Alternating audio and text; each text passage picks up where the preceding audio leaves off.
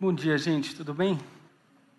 Boa tarde para quem está vendo depois em outro horário, né? A transmissão a gente pode alcançar também pessoas que estão durante a semana vendo. Então, estou falando com você, quer você esteja aqui, quer você esteja aí. E uma coisa que eu gostaria de conversar hoje é sobre isso. Eu e você. Para que serve a igreja? Eu e você, para que serve a igreja? Esse tema, principalmente nos nossos dias, tem sido uma coisa né, é, complicada quando a gente olha ah, as, a face variada de igrejas que a gente tem hoje, ou no decorrer da história.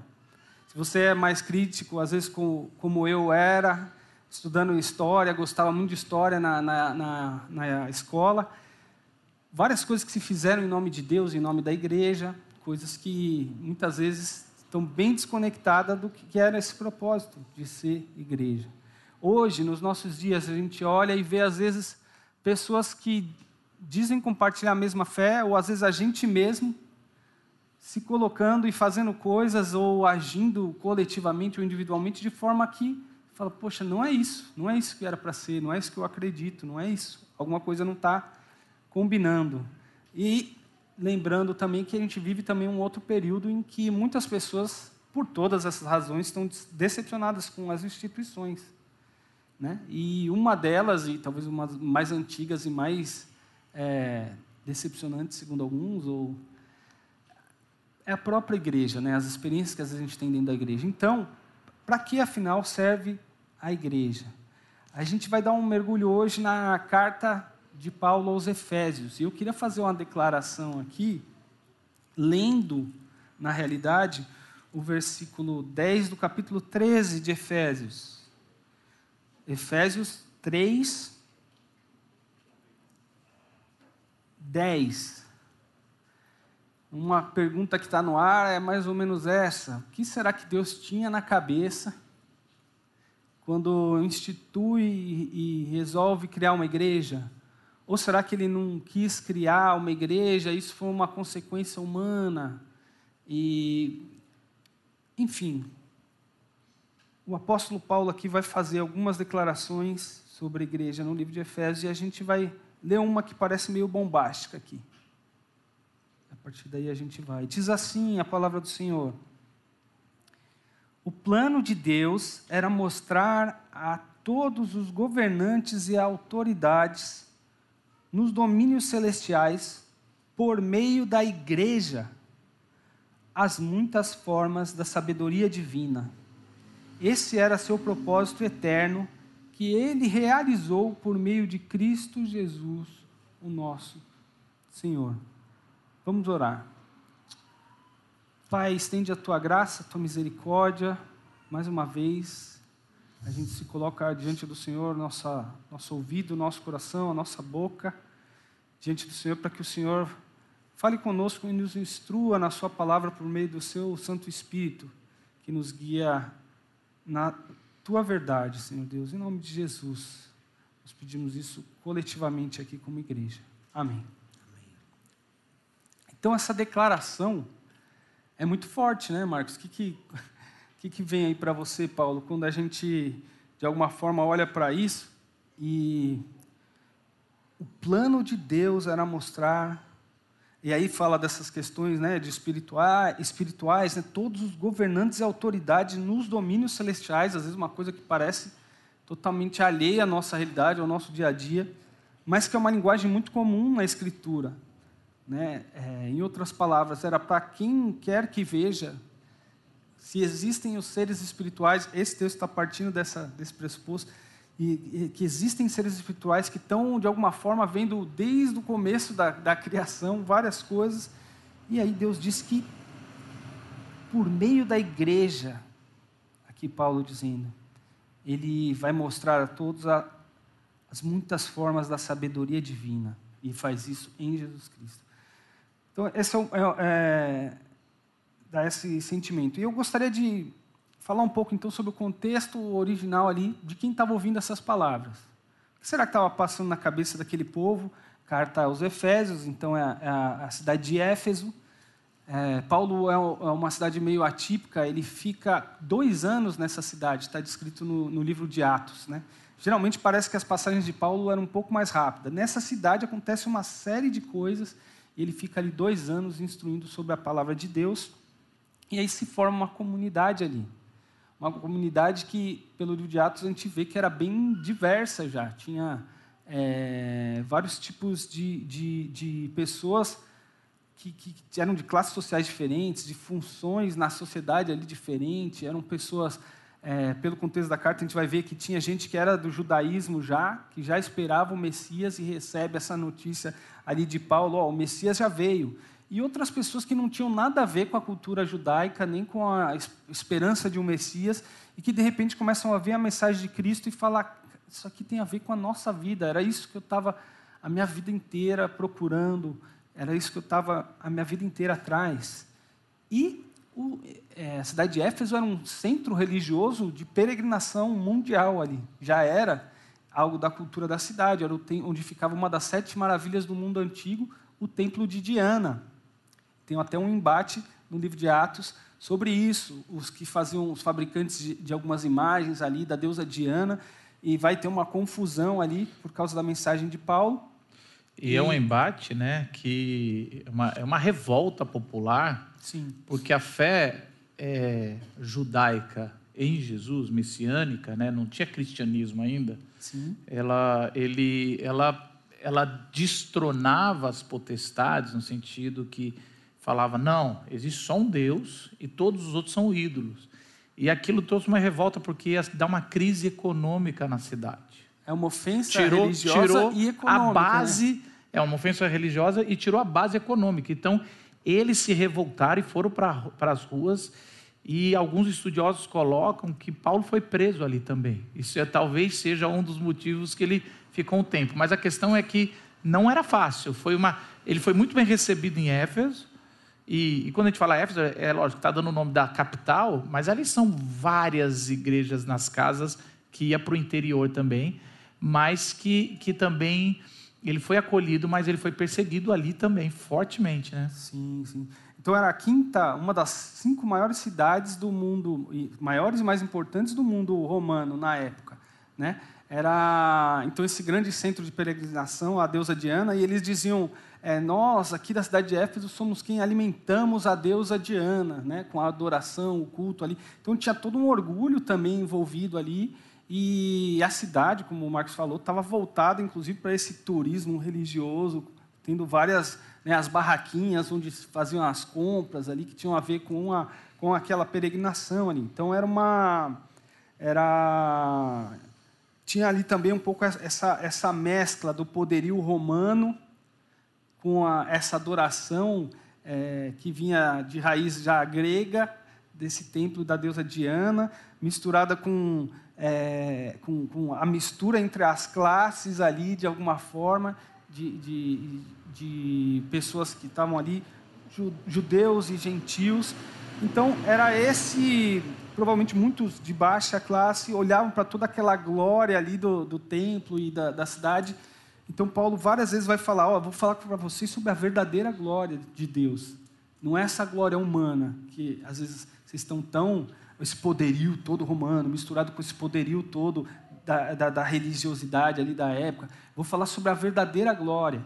E eu tenho essa impressão de que muitas vezes ali, talvez, conforme o apóstolo Paulo fala, que algumas pessoas olhavam para esses caras que não eram, por exemplo, judeus e estavam se convertendo, dá a impressão que era como se fosse um meio que um acidente de percurso.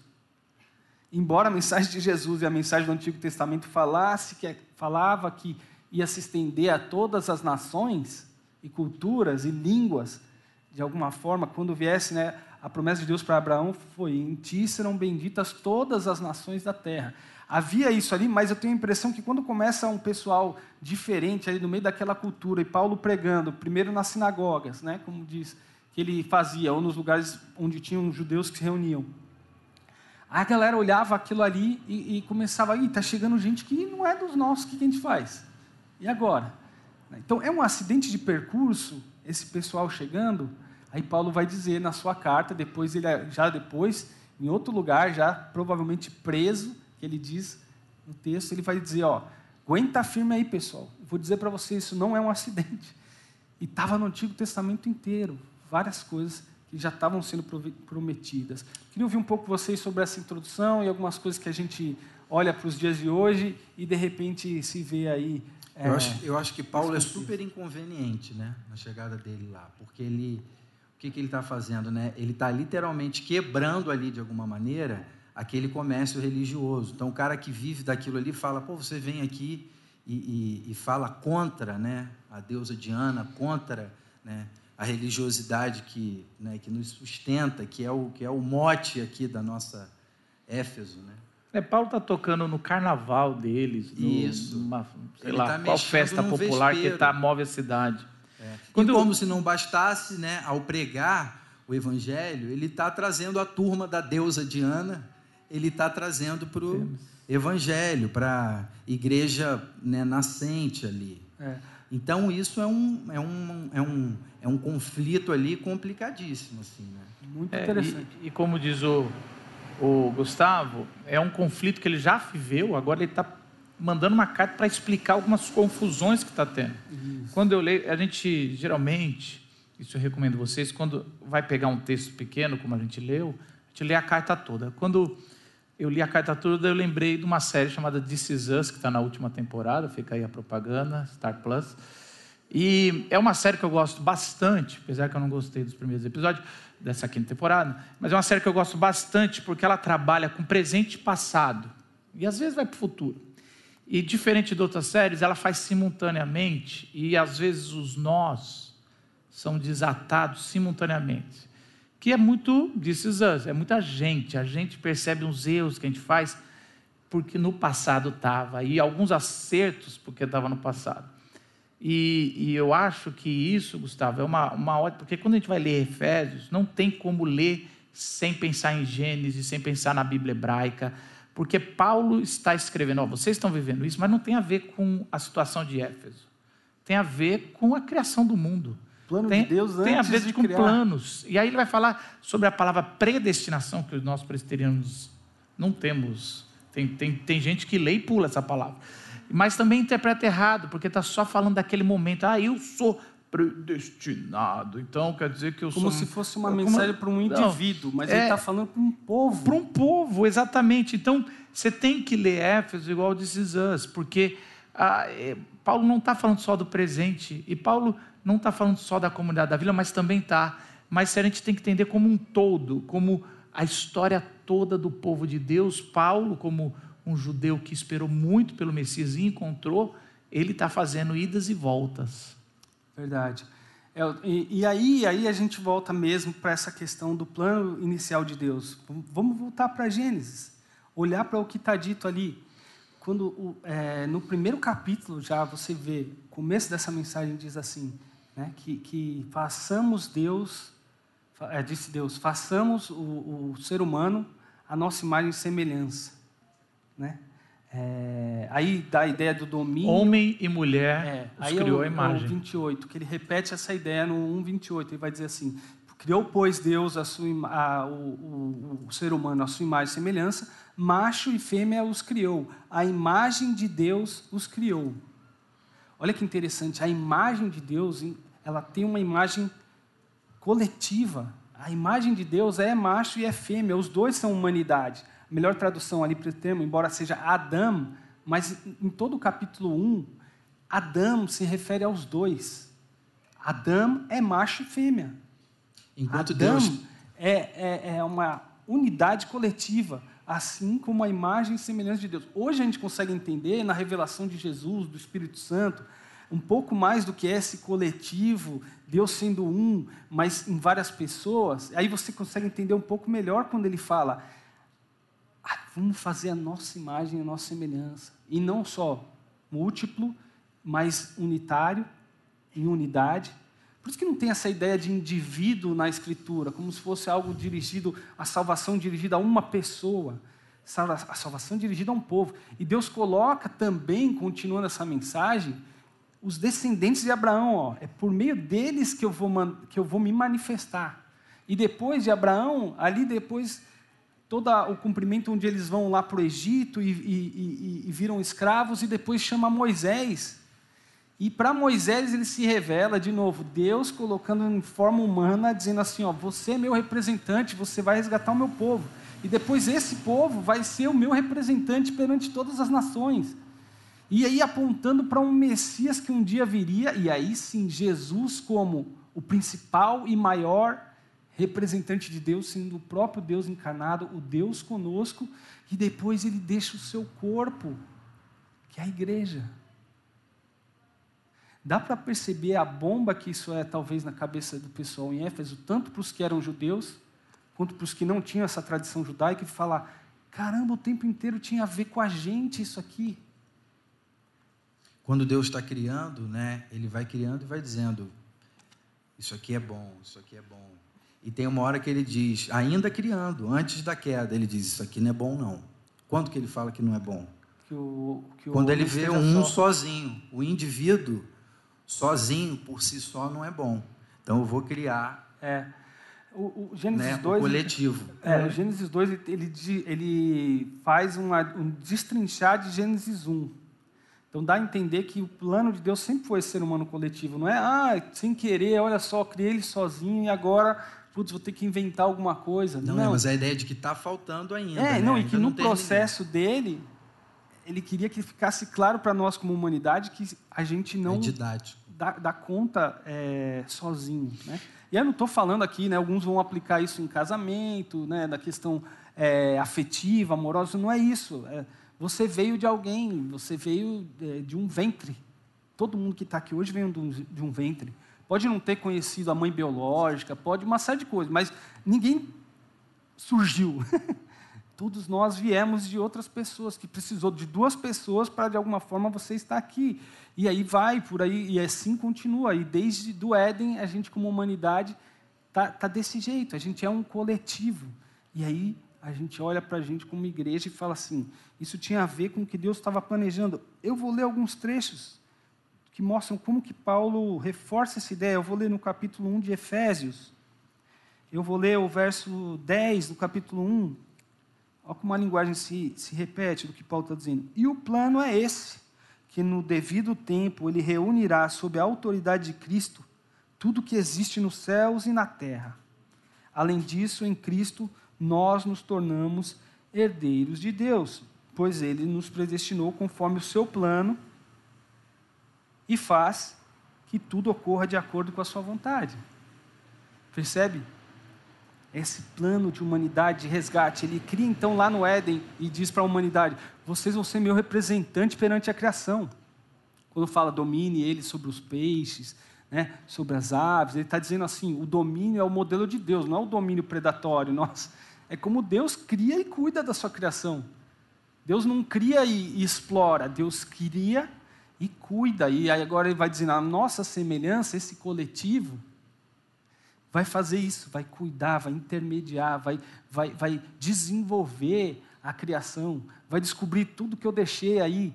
Né? E aí vem a ciência, para mim, a ciência é um ato de adoração, muitas vezes pode ser, né? não quer dizer que sempre é, mas é como se fosse identificar os sinais que refletem o Criador em todas as coisas, seja na biologia, na astrofísica, seja na, na, nas ciências humanas, nas ciências da, da, nossa psique, que entende como que a gente funciona, né? no, no, no, na neurociência, o cérebro. Olha quantas áreas do conhecimento da vida que está tudo ali, Deus está destrinchando e dando para a humanidade. Ó, domina, vai, vai e continua o que eu comecei. E aí a gente vê o ser humano desturpando essa história, se perdendo ali quando resolve seguir o próprio caminho, ou quando resolve adorar a coisa criada ao invés do Criador, que é bendito eternamente, como vai dizer Paulo mesmo lá em, em Romanos. E, e, e, de alguma forma, então, é, é, essa humanidade caída ela vai ser resgatada em Jesus. É o plano, como Paulo falou aqui no verso, que a gente acabou de ler em Efésios. Então eu vou proporcionar, porque eu sei que vocês não vão dar conta.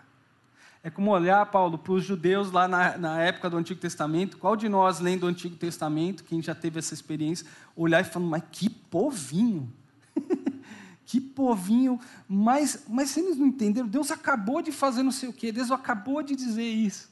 Né? E aí, na nossa maturidade, conforme vai passando o tempo, maturidade cristã, você começa ir, caramba, eu estou mais parecido com o povinho estou mais parecido com essa, o povinho que eu quero chamar aqui, é isso. Temos essa honra e, de repente, o que estamos fazendo com isso?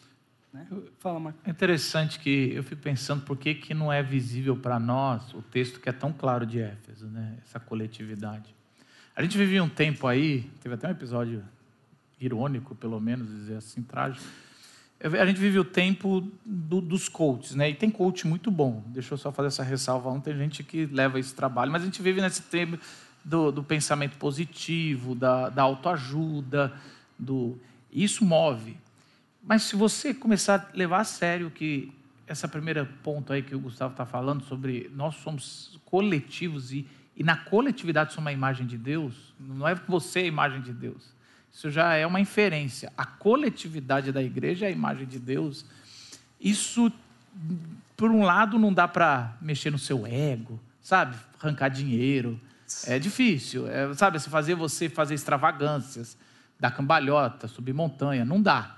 Por outro lado, você quando entra num lugar desse, talvez é uma das maiores experiências de pertencimento quando você encontra a igreja. Sabe aquela busca que a gente tem sobre uma família, sobre um povo, sobre um pertencimento? Essa é a resposta para a nossa geração. A nossa geração fala tanto, tá, nunca esteve tão conectada e tão sozinha então, tão falta de pertencimento. E aí, quando você lê Efésios, você vê que, caramba, eu faço parte de algo que está planejado desde o começo. Que apesar de mim. Que apesar de mim, apesar, apesar dos meus defeitos, e Jesus morreu e a gente faz parte desse povo de Deus. Isso não traz, primeiro, muito mais orgulho do que você sozinho, porque você fala assim: não, eu não sou eu que estou fazendo isso. É, isso foi um presente. É um presente. É, e ele fala isso. A salvação é pela fé, mediante a graça, né? Isso não vem de vós, é dom de Deus. E a gente costuma dizer: ah, então a minha fé não, não veio de mim, é dom de Deus, é um presente de Deus. Legal, também, e é um pouco, e é verdade. É verdade. É. Faz parte do contexto. Só que o que ele está é dizendo ali no contexto é: é um dom que veio na criação, é um presente que eu dei na queda. Vocês vão ter ser parte do meu povo. Então, isso é uma gratidão, não é uma gratidão só para salvar a nossa vida, é uma gratidão histórica, criacional. Isso, que tem implicações para mim e para a sua vida hoje. Quando a gente vê isso, primeiro a gente toma esse susto e fala, uau! Né? Olha a declaração que faz aqui, eu vou ler também mais um trechinho, queria que você acompanhasse comigo, o 19, é, verso 19 ainda no capítulo 1, olha só. Também oram, a oração de Paulo por mim e por você hoje aqui. Eu também oro para que entendam a grandeza insuperável do poder de Deus para conosco, os que cremos.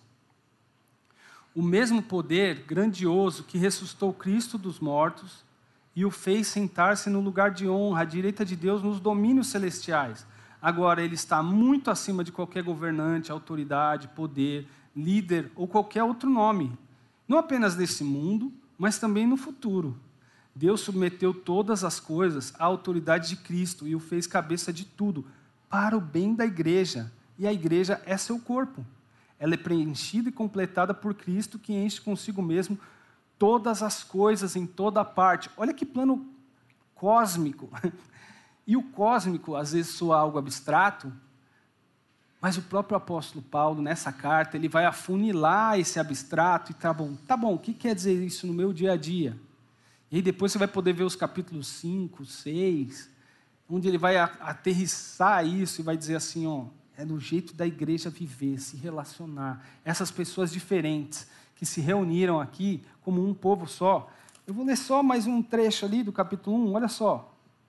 É, no verso 15, ele diz assim, ó, se referindo a Cristo, ele acabou com o sistema de lei com seus mandamentos e ordenanças, promovendo a paz ao criar para si desses dois grupos, falando de gentios e judeus, uma nova humanidade. 15, capítulo 2, certo? Capítulo 2, desculpa, Isso. eu falei um, mas é dois, tá?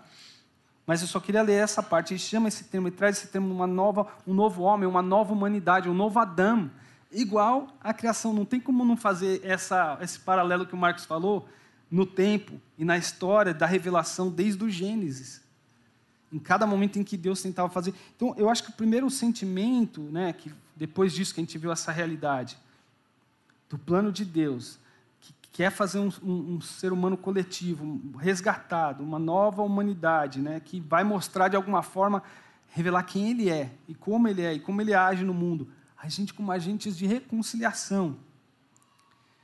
Mas Ele vai chamar isso tudo de essa nova humanidade, essa nova imagem restaurada dele. E qual é o sentimento que vem para a gente, se a gente for honesto? Olhar para a gente mesmo e olhar para essa realidade e falar: não, tá, ah, a barra está muito alta. Quem sou eu? Tá louco. Isso aí deve ser coisa para né, os irmãos que são muito, né, muito firmes com Deus. Isso aí não tem a ver comigo. Mas olha só, Paulo juntou todo mundo ali.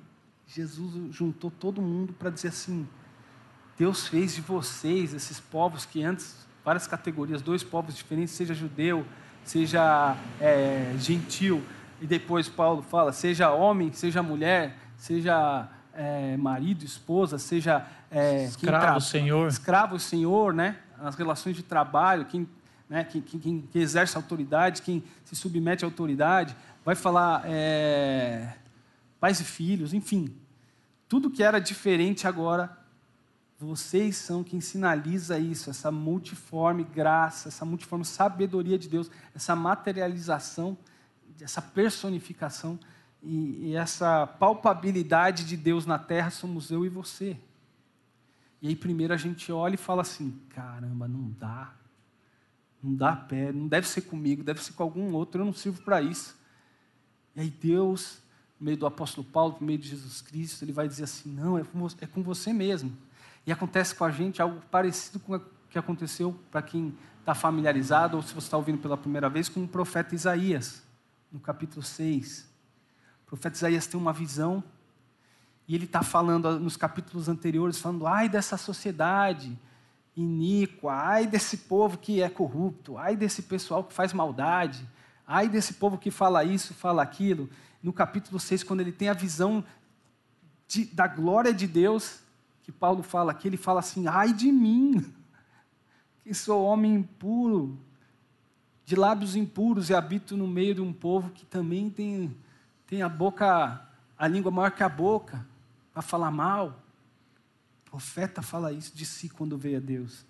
Então, ao mesmo tempo, quando a gente olha para Cristo e olha para esse plano de Deus, a gente fala assim: ai, ai, ai, quem sou eu? Ai de mim. Aí acontece o que? Na visão de Isaías, aí Deus vem e por, por meio do anjo pega uma brasa que está no altar, que significa purificação ali de alguma forma, e toca os lábios, fala: agora você está limpo. Eu tirei de você isso.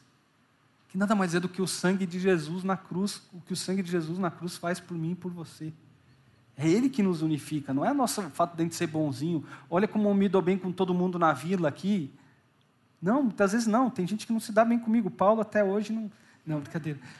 Mas tem alguma coisa, não encaixa. Às vezes, ah, eu gosto do jeito que o Marcos fala. O, o, pô, não, eu não gosto daquelas piadas. Oh, eu não gosto daquilo. Eu recebo, você sabe, de vez em quando o WhatsApp, sua piada estragou o ponto. É, Aí eu falo amém, acontece. eu mando um amém, porque eu não posso fazer nada. É isso mesmo. Não é? É bem isso. Quase estraguei e aí agora. você fala, se for, a, quem está brincando aqui, falando sério, é, ou falando sério, não, brincando, e, é muito sério, É porque muito a gente não está junto. É, vou falar o que você não está demorando para falar. Porque a Fala que gente eu tô preparando. é, é porque a gente se encaixa, o corpo pastoral dessa igreja. A gente está junto porque a gente chegou a Jesus. não é por afinidade, não, Não é porque, tem. nossa, Se você está procurando uma igreja de afinidade, eu entendo que quando a gente chega, a gente quer ver se o Lógico. louvor é do Paulo. A gente estava até falando, o Paulo Crombe ou o Paulo daqui? O do Crombe é bem mais legal. Mas assim, aí você chega, aí, aí, porque assim é complicado. Se você vai para uma igreja por causa de um pregador, o dia que ele não está lá, aquela lá você não sente mais sua igreja. E aí o que é igreja? Se não uma, um show de exposição. Se você está num lugar por causa do louvor, e não, de novo, não estou falando que você tem. É lógico que você vai estar num lugar que o louvor Faz é parte, horrível. é, mas assim, mas se é por isso. Às vezes muitos pais chegam para mim e falam: Marcos, eu vou começar a frequentar a vila porque é para o meu filho. Eu, para mim, estou suficiente. É muito engraçado isso. Eles, as pessoas se iludem. Vou contar um segredo. Eu falo, ah, lógico, tem que ser pelos filhos. E aí o cara vem pelos filhos, porque o nosso, o nosso sistema educacional é bom. E aí a pessoa senta, e aí a pessoa percebe, gente, não é pelo filho, é por mim, eu preciso disso. E a gente precisa disso. Então, isso que o Gustavo está falando é muito importante, porque se, se Jesus não for o centro de tudo que a gente faz, e a resolução desse mundo caído, da falta de amor ao próximo, porque o que é a imagem e semelhança de Deus, se não amar o próximo como a ti mesmo, ou como a imagem de Deus? É, e é por isso muda. que no, no Antigo Testamento é tão severa a idolatria, porque idolatria é você não tratar, é você tratar um objeto ou alguma coisa como se fosse um próximo. E quando, toda vez que você é idólatra de uma instituição religiosa, de um, um, um pregador, de, uma, tá de um local, você vai amar esse, esse negócio e vai desprezar o próximo. E você não entendeu o que é Jesus Cristo como centro da igreja. E estou falando de mim. Então, assim, é uma luta diária. A gente começa amando, começa no, no movimento de igreja e a tendência é institucionalizar e virar idolatria. Então a nossa, a gente tem que estar com essa cabeça o tempo todo pensando: o que, que Paulo está falando que é Jesus, esse movimento de, de centralidade na resolução da nossa dor, da nossa alma, dos nossos problemas. E depois desse sentimento, quando a gente olha para isso, né, e, e, tem essa conclusão e, e vê isso, é, tamanho do desafio, aí me chama muita atenção que uma das palavras que Paulo mais repete no livro de Efésios é: Eu oro por vocês, orem por isso, oro para que Deus abra o entendimento, Deus abra a sabedoria de vocês. Ele pede para que os irmãos orem por ele. Olha o, verso, depois que ele fala de, da, do poder do Espírito, vai falar sobre a, a armadura de Deus no capítulo 6, verso 18, ele diz assim: Orem no Espírito em todos os momentos e ocasiões. Se eu chegar aqui antes e falar, ó, oh, vocês têm que orar, ou falar para mim mesmo, não, eu tenho que orar, isso vai virar uma tarefinha minha, em que eu posso conquistar algumas coisas. Quando eu entendo essa realidade espiritual, falo, caramba, não dá pé se não for por meio da oração. Orem no Espírito em todos os momentos e ocasiões, permaneçam atentos e sejam persistentes em suas orações por todo o povo santo. A oração é por uns pelos outros. Quando eu venho para cá, eu oro, Senhor, abençoa o Paulo, para que quando ele estiver lá onde ele estiver, que o Senhor se revele por meio da boca dele. O Paulo vai estar orando por mim, falando: Gustavo, não tem a menor competência para fazer isso. Mas o Espírito Santo enche aquele cidadãozinho, aquela pessoa, do seu espírito, porque o Senhor escolheu isso e o Senhor é capaz de fazer até esse absurdo se revela por meio dele, e assim a gente vai intercedendo uns pelos outros. E o próprio Paulo diz assim: e orem também por mim, peçam para que Deus me conceda as palavras certas, para que eu possa explicar corajosamente o segredo revelado pelas boas novas, o Evangelho de Jesus. O próprio apóstolo Paulo pede isso. E é quando a gente se encontra como igreja, é como se a gente chegasse com essa conclusão: gente, como a gente precisa um dos outros, como eu preciso da oração de vocês, orem por mim, porque é tão interessante que, às vezes, no WhatsApp, né, alguém dá alguma notícia ruim, geralmente chega pelo WhatsApp, aí, aí você vai mandar um. Tô orando, né? A primeira coisa que você faz, oh, Deus abençoe, sei lá, alguma coisinha para conectar. Mãozinha, mãozinha. E, e eu, eu, tenho me sentido muito mal. É a mãozinha, o emoji, o emoji de Não manda emoji de mãozinha, tá, gente? Manda depois de um texto. Não, não manda. Se alguém pediu oração, não manda emoji. É, é a coisa mais. Não, o que eu quero dizer é o seguinte: é a coisa. Pode mandar sim. Pode ser um erro de, de, de geração. Estou velho. Mas, assim, para mim, é, é, a oração é conexão espiritual. E, e se você não mostrar empatia na oração, muito provavelmente você não orou. Ou pelo menos você não orou como deveria orar. Então eu, eu fiz isso muito tempo. Mando um recadinho para resolver aquilo, tirar aquele WhatsApp e ir para outro. E aí o, o Espírito começou a me, me, questionar muito sobre: não manda Deus abençoe se você nem orou. Só que é difícil, dia a dia a gente está naquele negócio. Vou anotar. Que vou, vou parar. Fazer? Mas quando você para para orar, você tem que se envolver. Porque se alguém está. E aí, aí é uma armadilha boa de Deus. Porque às vezes eu paro para orar e aí o Espírito fica assim: vai até lá. Ah, não quero. Ah, não. Deus. Tem hospital, tem Covid. Nem é Covid, meu medo. É preguiça. Mas não, tem Covid. Aí, e aí você, mas você orou. Você, você se conectou espiritualmente. Ou, ai, Senhor, misericórdia. com a, com a Bahia ou com Minas. Aí você só falava, você só mandar um, um Twitter, não valeu nada. Mas se você começa a orar, daqui a pouco Deus fala, mas ajuda financeiramente. Mas eu nem paguei as contas. Mas não estou te perguntando isso.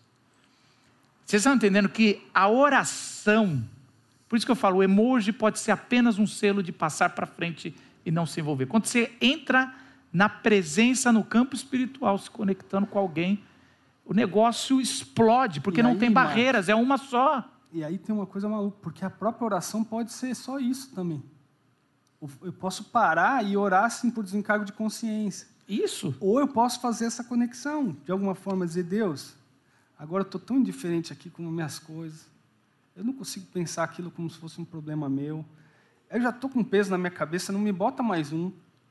Aí, aí Deus, ah, quem mais? Ah, aí de repente você está, Senhor, tem misericórdia de mim, deles lá. Ajuda alguém que tá, já está lá, por favor, a, a, alguma missão, alguma, algum pessoal que já está dando uma assistência. Né? E aí você começa a se envolver com o que Deus está fazendo e não com Aí você não manda o emoji e pede um pedido de oração no grupo, né? Também. Ó, gente, ora por mim também. Aproveitando a conexão que fui orar para tentar e não é. consegui. É. Porque a gente se, de, se depara com a nossa limitação e a necessidade que a gente tem um dos outros, da oração e do Espírito. É isso que Paulo falou o tempo Eu inteiro. tenho a impressão que a oração também traz para a gente a consciência de que não depende só da gente e de que a gente não está sozinho. Quando você lembra de orar, você lembrou que aquilo está para além do seu alcance. E aí você ora. É. Aí você precisa orar. E isso vai te conectar com a pessoa por quem você está orando e te dá a consciência de que a gente precisa de Deus nesse negócio, porque é Ele que nos une, é Ele que nos dá a força para seguir em frente. Estava lembrando, Gus, de uma, de uma história, que assim, quando é, vendo isso, eu penso muito assim, quem é que me garante nesse negócio, já que eu, eu percebo que conta. eu não dou conta. Eu, eu tenho muitas histórias que, que, me, que, eu, que eu lembro quando eu vejo por exemplo, teve uma, uma vez, eu estava com meu pai de mão dada, caminhando com ele, veio um cachorro na, na nossa direção. Ele deve estar tá vendo isso, ele vai lembrar, ele vai rir lá na casa dele. E o cachorro veio na nossa. Eu devia ter seis, sete anos, estava de mão dada com ele, um cachorro grande vindo correndo. E aí eu, eu meio que me agarrei na perna dele e falei, pai, para, para, não vamos, não vamos para frente. Ele falou, filho, fica tranquilo. Se precisar, eu mordo esse cachorro de mão dada comigo, ele não vai te morder, ele vai morder a mim, mas não vai morder Fica você. Fica tranquilo, você tem 36 anos, não, dá pra, não pega bem a garra. Esse é o tipo de piada que eu estrago depois. Desculpa. Apesar disso. Mas Deus por que, que eu estou contando isso? Porque, assim, para vivenciar essas experiências aqui, a gente precisa contar com Deus, com o poder do Espírito Santo. Tem passos que nós precisamos dar, mas esses passos nós damos no poder do Espírito Santo. É Ele quem nos garante, é Ele quem nos capacita para vivenciar isso. É Ele quem me capacita para, diante da dor de alguém, conseguir chorar também aquela dor e não mandar só a mãozinha ou mandar ela, mas depois de, de fato, ter orado e ter perguntado: tem alguma coisa que eu possa fazer por você? Às vezes pedindo a Deus que a pessoa diga: não, não, está tudo bem. Por favor, não fala que é. precisa.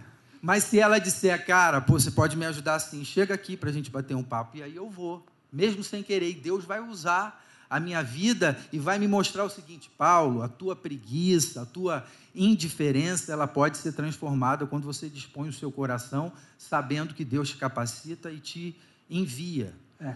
E o então, Espírito que... Santo habitando em nós, ele faz isso, né? Isso. Uma última citação do, do, do capítulo 2. Desculpa fazer essas citações todas, mas parece uma coxa de retalhos para a gente ver o quanto que está tudo conectado no que Deus está falando comigo e com você hoje. A gente já está indo para o nosso final. Mas ele diz: portanto, vocês já não são estranhos e forasteiros, mas são concidadãos do povo santo e membros da família de Deus. Juntos somos sua casa edificados sobre os alicerces dos apóstolos e dos profetas, e a pedra angular é o próprio Cristo Jesus. Nele somos firmemente, firmemente unidos, constituindo um templo santo para o Senhor. Por meio dele, vocês também estão sendo edificados como parte dessa habitação onde Deus vive por seu Espírito. Deus vive por seu Espírito nesse coletivo. Ele age por Espírito nesse coletivo. Quando você está na sua semana falando com alguém do seu trabalho, quando você está na sua casa, como ele vai dizer, no jeito de se relacionar com os, os seus. É isso que ele faz e não dá pé para nós, mas se a gente segurar na perna dele, agarrar a perna dele, né, e falar: ai caramba, não dou conta desse cachorro, ele acaba comigo. É, não, não tem como ter arrogância, é, porque se você encarou, você está abraçado na perna de é Deus. É por isso que é graça, é por isso que não é nada que você fez, é por isso que não é o seu tamanho, a sua capacidade, a capacidade do Paulo de rugir para aquele cachorro e assustar o cachorro. Se ele estiver lembro... confiando nisso, ele está frito. Agora, se ele abraçar a perna do pai. Eu lembro que meu pai ficou pai chateado cachorro, comigo. Eu lembro que meu pai ficou chateado. Ele conta até hoje essa história falando: pô, meu filho não confia em mim. Ele não queria que eu tivesse medo. Acho que mais ou menos Deus tem, tem, tem isso para com a gente. Não de ficar chateado, mas o que ele diz é: não tenha não precisava medo, sofrer, Não precisava sofrer, é. não precisava se apavorar. Né? Então, acho que, que encerrar, que a gente orasse agora colocando. Que Deus abençoe você, coloque, coloque sua vida diante de Deus. Aí, como coletivo, não só lembrando, sim, claro, dos seus desafios da semana passada, da que vem pela frente, nossos desafios como sociedade. Que o Senhor encha a sua igreja do teu Espírito, do Espírito Santo, para que Ele faça resplandecer o rosto dele, não o nosso. Para que a gente segure firme na perna dele ele faça a gente ir onde precisa ir. Porque se dependesse da minha vontade, eu não ia, não. Não quero, não. Mas o Senhor divide o coração dele com o nosso e faz a gente enxergar a necessidade. Logo depois que ele coloca a brasa na boca do profeta Isaías, ele pergunta: Quem deu crédito à nossa pregação? Ou então, em outro lugar, né? No, no capítulo 6, ele vai dizer isso: Quem há de ir por nós? A quem enviaremos? E depois daquela experiência, Isaías fala: Eu, eis-me aqui, pode me enviar que eu vou, porque a tua brasa já tocou minha boca, o sangue de Jesus, que a gente celebra na ceia quando está junto aqui, já nos tocou, já nos purificou. Ele nos envia. Eu quero orar por você e quero que você ore, ore por mim. eu quero que você ore pela pessoa que está do seu lado, de repente você não conhece, de repente você não tem afinidade nenhuma. Mas o Senhor nos uniu como povo, nos fez uma nova humanidade. Nos... Sempre que a gente olha para isso, Ele vai nos transformando. O Senhor nos envia, Senhor Deus, como parte do Teu plano desde antes da fundação do mundo, Senhor, como plano de, de representantes do Senhor, não com arrogância de quem demarca território, mas com a humildade de quem serve como o Senhor Jesus serviu, sendo o maior, sendo o Criador, se fez na forma de servo. Para que serve a igreja? A igreja serve para servir. Eu e você servimos para servir. O plano de Deus é esse. Se depender da gente, a gente não tem muito para entregar. Mas a gente agarra na perna do nosso Pai vai até onde Ele nos leva com Ele, porque nele e com Ele nós somos esse testemunho, inclusive para qualquer poder que possa existir espiritual. Não com a arrogância de demarcar território e bater no peito, mas com a humildade de novo do servo, que vai e reflete a imagem de Deus em serviço.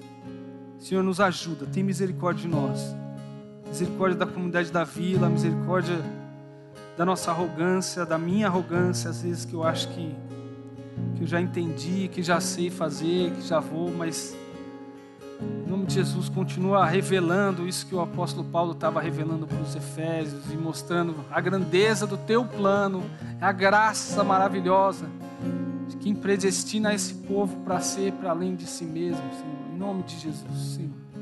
Faz isso conosco, nos dirige essa semana, é o que nós pedimos, Senhor. Em nome de Jesus.